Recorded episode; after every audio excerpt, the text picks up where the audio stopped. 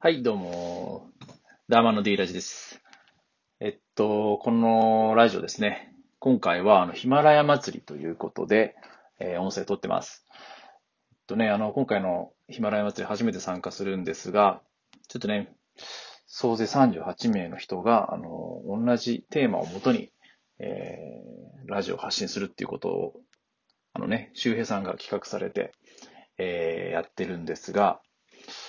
今回ね、だいさんかいめのラジオということで、あのいっかいめ、にかいめはね、ちょっとあの、なかなかね、ちょっと躊躇して参加す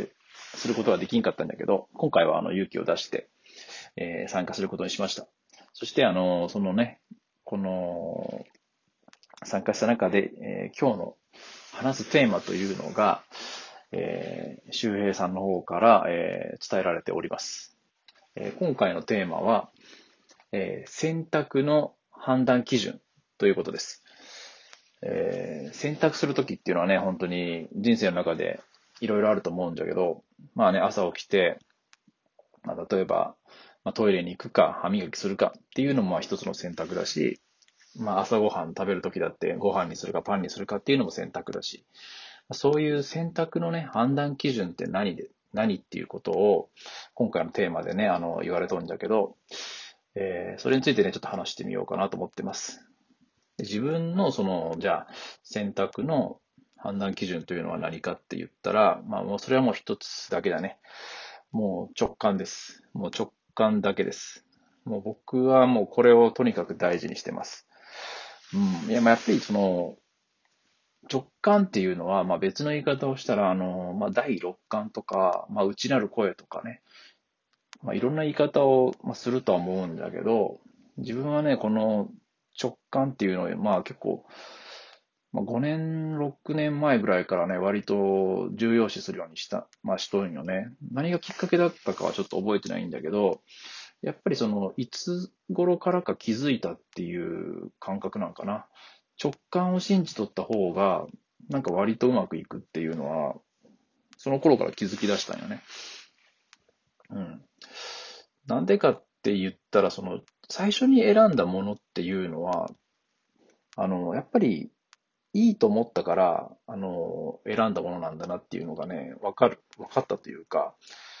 まあ、まあ、具体例を出すと、例えばその、家族でね、飲食店とか入るんだけど、まあ、その、自分とちょっと妻の場合で比較すると、その妻は、あの、なんか食べようと、迷ってる時があるんだけど、そういう時にね、結構まあ時間をかけてね、まあうなっとるんよね。うーん、これどうしよっか、しよっかって言ってね。でもね、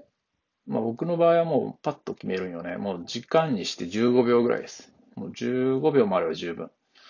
メニューをパラパラっと見て、もううまそうと思ったものをもうパッと、じゃあこれするわっていう感じでもう決めます。うん。その時あのね、まあ妻はね、すごい不思議そうに言うんだけどね。もっとなんか美味しいものがあるかもしれんのになんでそんなすぐ決めてしまうのみたいな感じでね、言うんだけど、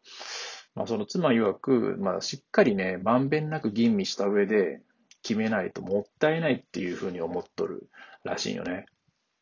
でもね、自分がパッと決めた、まあ料理以上に、まあ美味しくて、その価格も手頃な料理がね、まああるかもしれんっていうのは、まあその、まあ、妻の言い分らしいんだけど、でもね、その、僕がそのパッと決めたその直感っていうのは、まあその直感こそが一番美味しくて、そのワクワクさせるものだっていうのを感じ取るから、その価格がまあ多少高いどうのこうもあるかもしれんけども、まあもうそのメニュー見て一番まあ美味しそうだなっていうのをね、もうパッと選んでます。うん。やっぱりその、僕が思うその、なんとなくその直感ってかなりね、確率的に正しいと思うよね。まあというのもね、その根拠としてそのメンタリスト ダイゴ さんの本で、まあ、直感力っていう本があるんよね。その内容をまあ少し参考にしてます。あの、なんとなく感じるその最初の直感っていうのは、まず正しいと本の中で言ってます。あの、イスラエルのね、ある大学の研究によると、人間の直感の的中率は きゅうじゅっパーセント っていう風にね、出とるらしいよね。だけど、直感っていうのは、その、脳が過去にインプットしてきたその経験とか学習のデータベースから無意識に答えをね、導き出してくれる超高速のね、脳の意思決定プロセスっていうことらしいよ。もうやっぱね、それぐらいすごいもんなんよね。だってそのさっきのその料理のメニューにしても、もうパラパラと見たときに何かそのピーンとくるものがね、あると思う。誰しもあると思うんだけど、でそのピーンと来たときでもうそれで決めればいいだけの話なんよ。そっからなんかあの理性で、いやこの料理もいいけどもう一つなんか違うのがあるかもしれんっていう風に行き出したら、もうあとはもう優柔不断というか、もう迷路に迷い込んでしまうから、もう何かそのインスピレーションでパッとなんか頭に来た、頭にピンと来た時にもう あ, あとはもうそれを選ぶだけっていう感じかな。それだけであの外れがないというか、なんかそれで、まあ、妻がそのさ言う、いやもっと美味しいものがあるんじゃないかとか、いやまあそんな一瞬で決めていいんかとかって言うけど、まあ自分からしたらもうほとんど誤差のレベルなんよね。その料理決めるにしても、まあ、パスタか、まあうどんかカツ丼かみたいなことを言われたとしても、その時の気分だし、それにまあ飲食店がまあ出す料理ってそんなねまずいもの出さんけさ、そこのクオリティっていうのはまああんまり気にしてないというか、もう一定水準以上超えとけば自分はもう全然問題ないなっていう風な決め方なんよね。それに今のその料理とかじゃなくて、他のね電化製品にしても何にしても、まあ車とかにしてもね、全部のものってすごい、日本のものはすごい質がいいけさ、それでなんかあのまあなんて言うんだろうね、そこでクオリティっていうのはそこまで変わってないと思うんよね。なんかそのテレビに例をとってみても、まあ、あんまり名前を知られてない船井っていうテレビとかあったりするけど、別に船井のテレビでも全然自分はいいけどね。でも、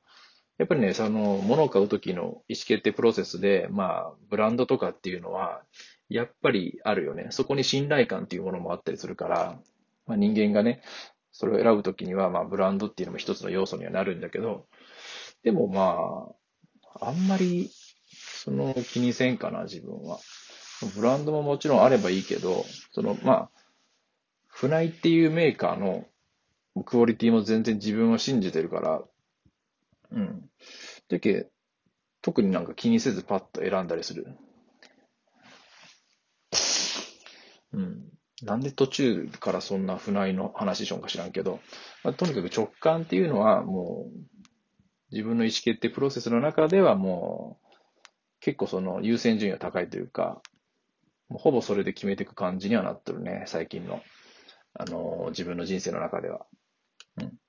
ということでね、ちょっと、ちょっとダラダラと話した感じになるんですが、まあその選択の判断基準はやっぱりね、まあ、人それぞれあると思うんですが、直感で行動した方が絶対うまくい、あの、いくと思う。もうすでにその潜在意識の中でもう答えはもう出てるからね。うん。何かその迷ってる時とかっていうのはただね、人から背中を押してもらいたいだけだったりするんよね。もうでも自分で答えが本当は知っとるだけな、知っとるはずなのに、ただもう、もうちょっとその踏み出す勇気がないだけっていうことでね、まあ、そういうなんか迷ったりするんだと思うけど、でまあ自分の中でも自分で背中を押してあげればいいだけだよね。ということで、あの、今回のラジオは、あの、まあ、意思決定プロセスにはまあ直感を信じればいいっていう話をしました。はい。えー、ヒマラヤ祭りですね。あのー、